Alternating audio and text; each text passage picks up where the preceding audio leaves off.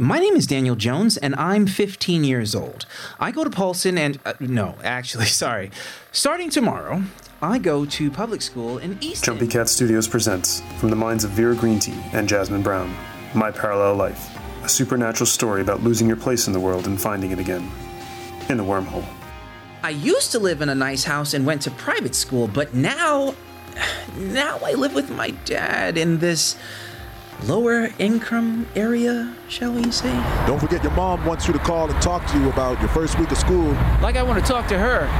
And this school, they have like nothing. Like a football team, and that's it. Unfortunately, we don't have a paper at Easton at this time. The kids here are, are so aggressive and. You're an hour away, can't be that bad.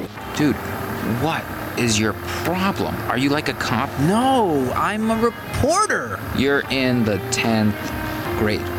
Whoa. Wait, hold on. That door.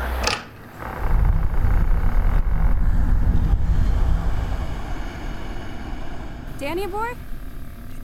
Is someone there? Danny boy? I spent all morning baking. Mom? Are you in the warehouse? H- hello? I just landed in Quito last night. Mom, what? I guess I'm going inside this warehouse.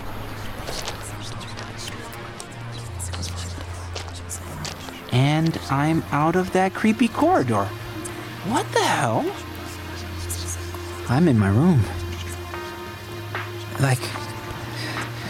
Like my old room in, in my old house. Danny and- boy, what are you doing peering out of your closet like you're haunting your own room? Mom? Yeah, all this weird shit I found. It's the only proof I have that there's something going on, and I have a way back into a parallel life. I just can't lose it before I even figure out what to do with it, right?